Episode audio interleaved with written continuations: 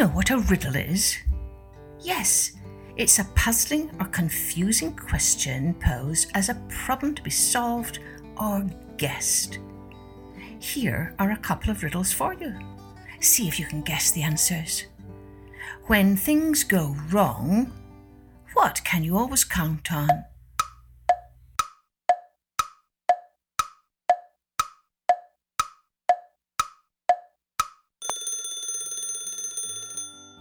Your fingers. And what is black and white and blue?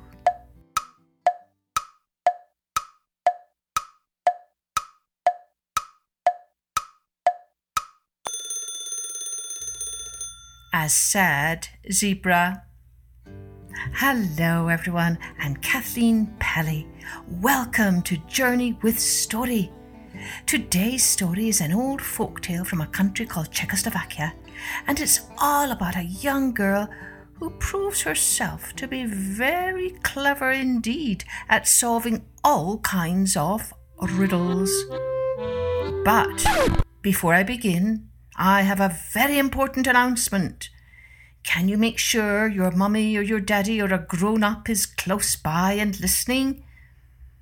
Ready? Exciting news!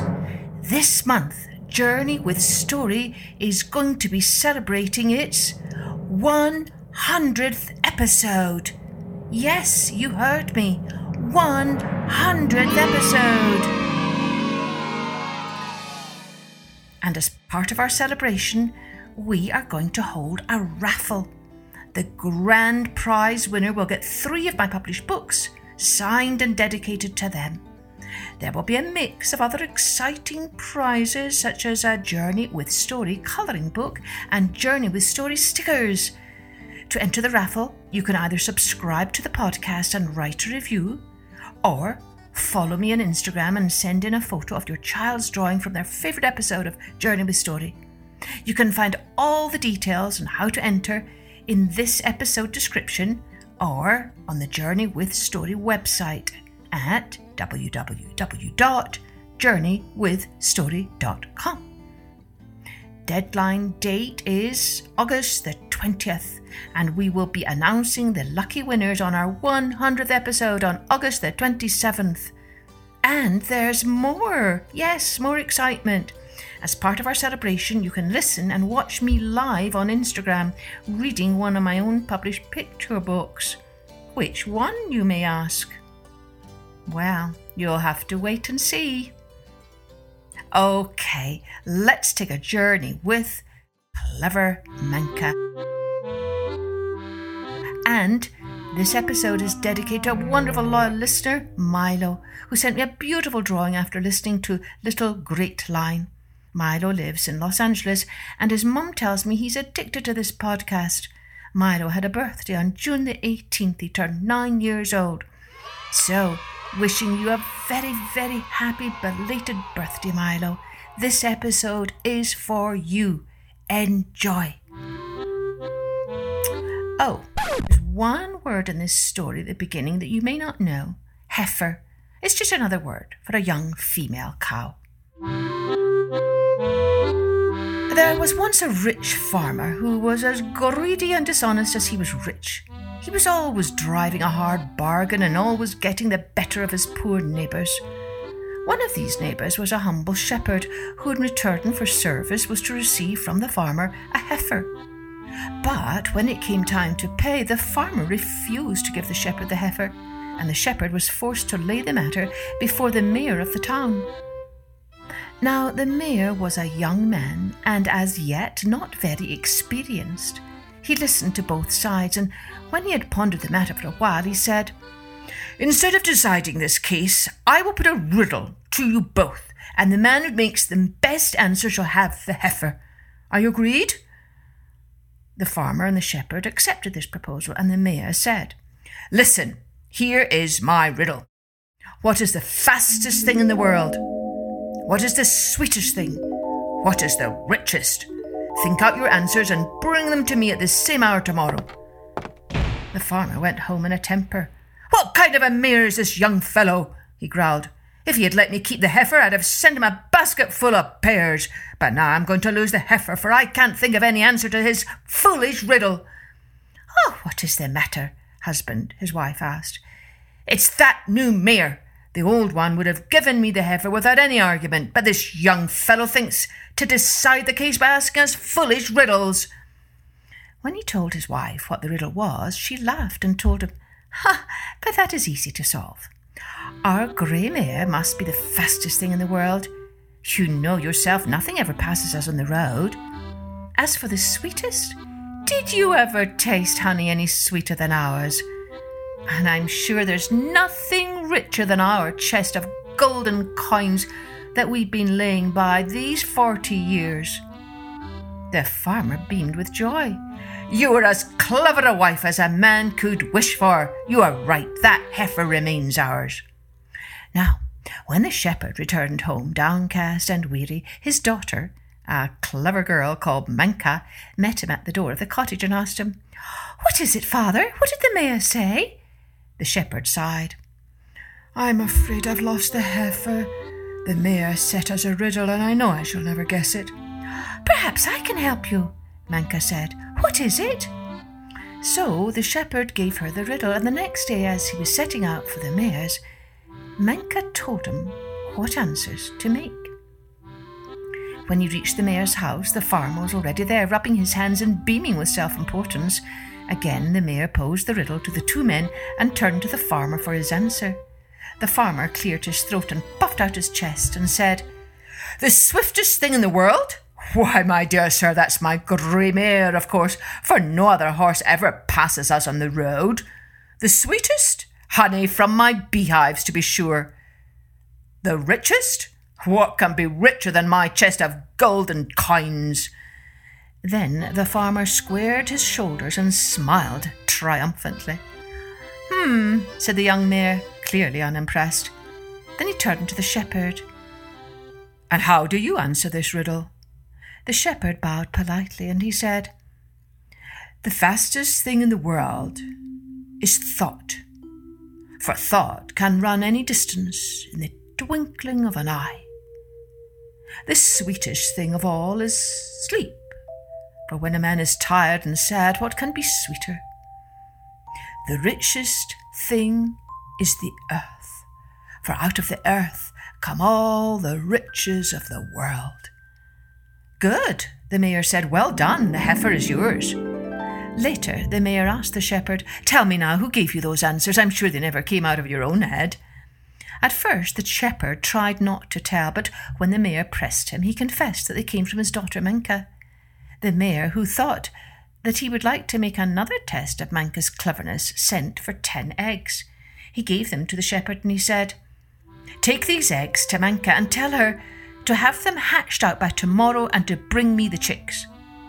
When the shepherd reached home and gave Manka the mayor's message, Manka laughed and said, Take a handful of millet and go right back to the mayor.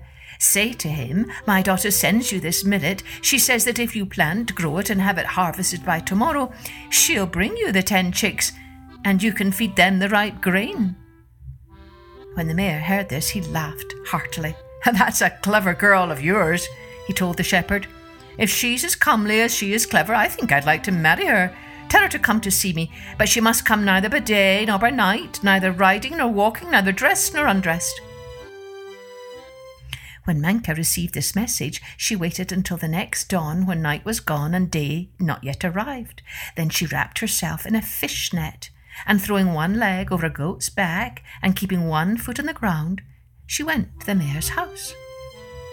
Now I ask you, did she go dressed? No, she wasn't dressed. A fishnet isn't clothing. Did she go undressed? Of course not, for wasn't she covered with a fishnet? Did she walk to the mayor's?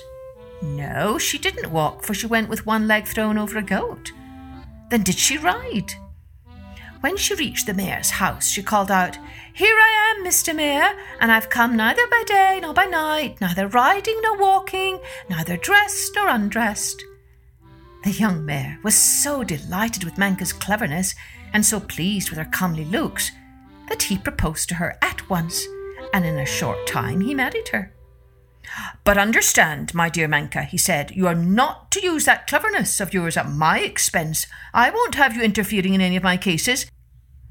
In fact, if ever you give advice to anyone who comes to me for judgment, I'll turn you out of my house at once and send you home to your father. All went well for a time. Manka busied herself in her housekeeping and was careful not to interfere in any of the mayor's cases. Then, one day, two farmers came to the mayor to have a dispute settled. One of the farmers owned a mare which had foaled in the marketplace. The colt had run under the wagon of the other farmer, and thereupon the owner of the wagon claimed the colt as his property. The mayor, who was thinking of something else while the case was being presented, said carelessly, the man who found the colt under the wagon is, of course, the owner of the colt. As the owner of the mare was leaving the mayor's house, he met Manka and stopped to tell her about the case.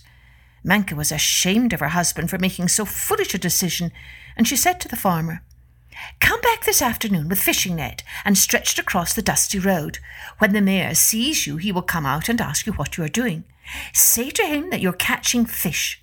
When he asks you how you can expect to catch fish in a dusty road, tell him it's just as easy for you to catch fish in a dusty road as it is for a wagon to foal. Then he'll see the injustice of his decision and have the colt returned to you. But remember one thing you mustn't let him find out that it was I who told you to do this. That afternoon, when the mayor chanced to look out the window, he saw a man stretching a fish net across the dusty road. He went out to him and asked, What are you doing? Fishing?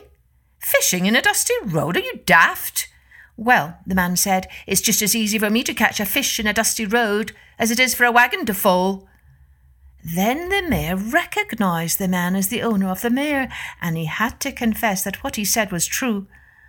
Of course the colt belongs to your mare and must be returned to you, but tell me, he said, who put you up to this? You didn't think of it yourself. The farmer tried not to tell, but the mayor questioned him until he found out that Manka was at the bottom of it. This made him very angry.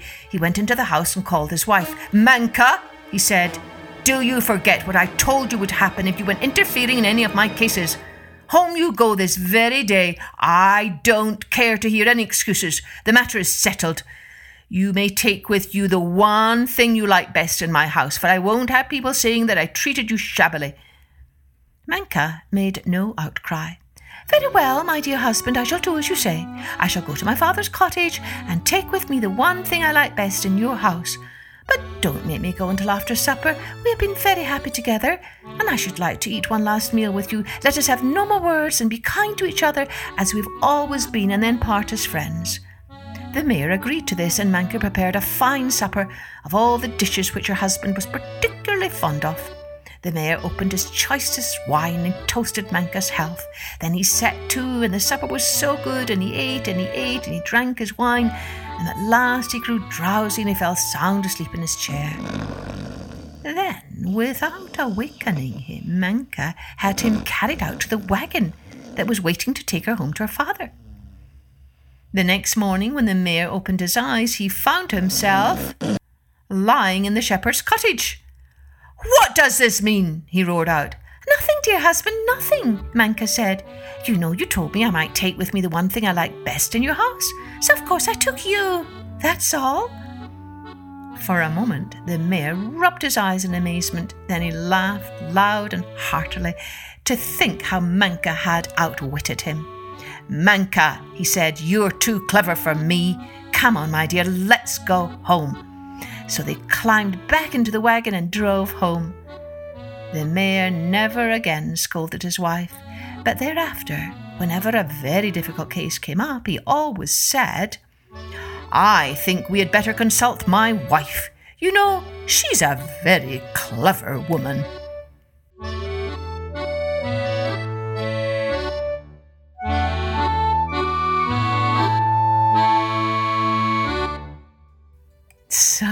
Lots of fun riddles to solve in this story.